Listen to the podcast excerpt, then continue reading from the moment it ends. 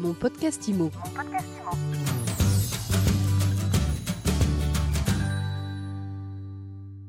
Bonjour à tous et bienvenue dans mon podcast Immo, le podcast qui vous fait du bien. On parle de la baisse des taux aujourd'hui, de la baisse des taux d'usure, des taux de crédit immobilier. Alors si vous êtes comme moi, je suis sûre que vous êtes en train de vous dire la baisse des taux, la baisse du taux de l'usure, c'est une formidable nouvelle pour mon projet immobilier. Eh bien, figurez-vous que les professionnels du crédit ne voient pas du tout les choses de cette façon-là. On va en parler justement avec Bruno Rouleau. Bruno, bonjour. Bonjour Ariane. Bruno, vous êtes porte-parole du courtier In and Fi Crédit, vous êtes président de l'A P I C, l'association professionnelle des intermédiaires en crédit. Alors expliquez-nous, pourquoi est-ce que les professionnels du crédit sont stressés quand le taux de l'usure baisse, alors que c'est plutôt une bonne nouvelle pour les emprunteurs, non ? Eh bien écoutez Ariane, déjà on va peut-être commencer par rappeler un peu ce que c'est que le taux d'usure. Le taux d'usure, c'est un taux légal au-delà duquel une banque ou un prêteur ne peut pas consentir de prêt à un particulier, tout simplement parce qu'il est usuraire, c'est-à-dire qu'il dépasse les conditions légales autorisées et c'est même répréhensible d'un point de vue pénal, c'est pas simplement une interdiction commerciale. C'est donc un taux qui est fixé chaque trimestre par la Banque de France au regard des conditions pratiquées sur le trimestre précédent. Donc en ce moment, on vient de sortir le taux d'usure sur le troisième trimestre qui tient compte des taux pratiqués sur le deuxième trimestre deux mille vingt et un, auquel on rajoute une marge de trente pour cent, ce qui permet de donner le taux maximum. Alors, quand on parle, et c'est logique ce que vous me dites, c'est quand on parle de ces taux d'usure qui baissent, a priori, effectivement, pour le profane ou, ou le béotien, euh, ça voudrait dire des conditions plus favorables pour emprunter et donc des taux d'intérêt moins chers. C'est plutôt une bonne nouvelle. Sauf que, comme pour toute chose, euh, l'excès n'est jamais bon.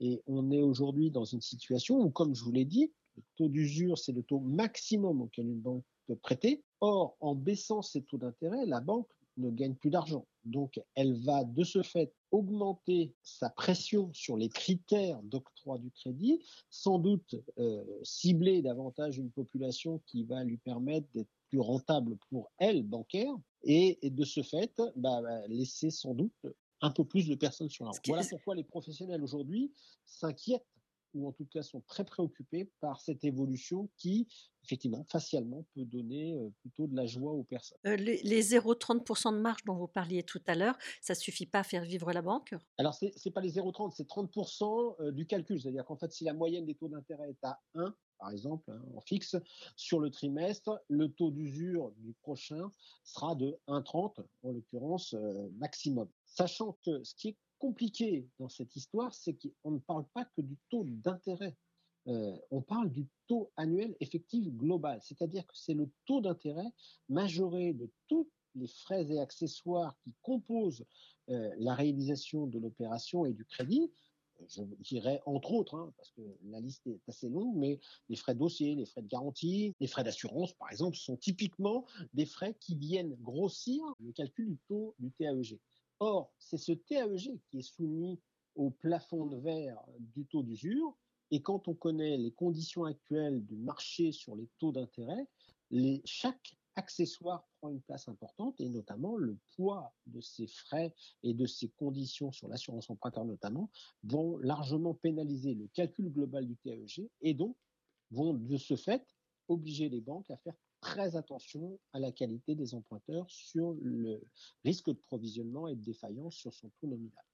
Quand vous dites très pudiquement faire attention à la qualité des emprunteurs, euh, ça veut dire resserrer les conditions d'octroi. Oui, oui, parce qu'en fait, en dehors du, du risque de conseil, euh, la banque a peur de deux choses. La première chose, c'est que vous ne soyez pas capable de rembourser un crédit au, pendant sa durée de vie, ce qui est légitime comme crainte, et puis c'est l'objet des garanties et c'est l'objet de l'analyse du risque. Et la deuxième chose, c'est la, la notion de solvabilité globale, c'est-à-dire la, le risque d'immobilisation, c'est-à-dire que vous pourriez très bien être capable à un moment ou à un autre de rembourser, mais avoir des moments difficiles, et dans ces conditions-là, euh, c'est là où elle va voir une rémunération de son risque. Donc, il faut qu'elle ait des taux d'intérêt suffisamment attractifs pour attirer le, le consommateur à venir emprunter chez elle, mais en même temps, il faut qu'elle ait la rentabilité de son risque, c'est-à-dire qu'elle puisse couvrir les éventuelles défaillances qui auraient lieu.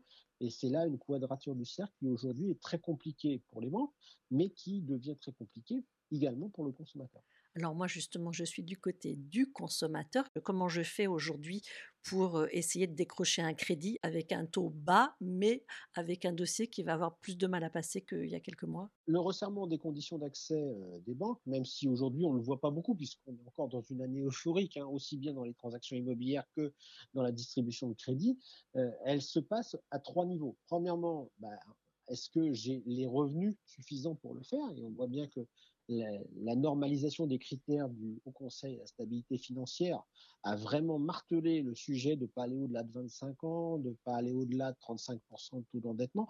Donc, ce sont des sujets qui, euh, déjà, mathématiquement, brident ou en tout cas filtrent euh, la capacité d'emprunt.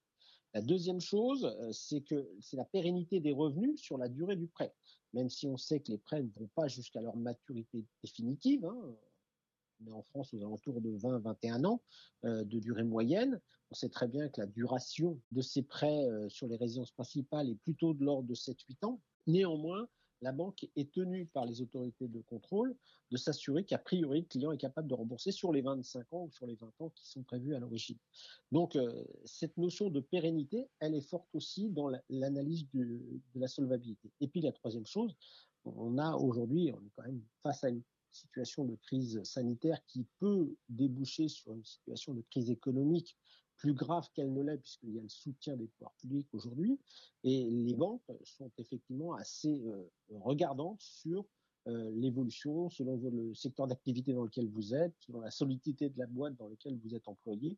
Et ça, ce sont des éléments dans lesquels euh, la banque aujourd'hui est très regardante. Donc, contrairement à ce qu'on pourrait croire, ce n'est pas une bonne nouvelle pour les, les futurs emprunteurs. Qu'est-ce que vous leur donnez comme conseil précis à ces futurs emprunteurs pour euh, quand même réussir à financer leur projet d'ici quelques mois? Oui, je ne vais pas non plus être dans la sinistrose, hein. Les taux d'intérêt bas profitent à tout le monde, mais euh, c'est, c'est donc plutôt une bonne période. On n'a jamais eu des conditions de prêt, historiquement, on n'a ah jamais ben. eu des conditions de prêt aussi intéressantes. Quand même. Par contre, effectivement, oui, oui, oui, bien sûr.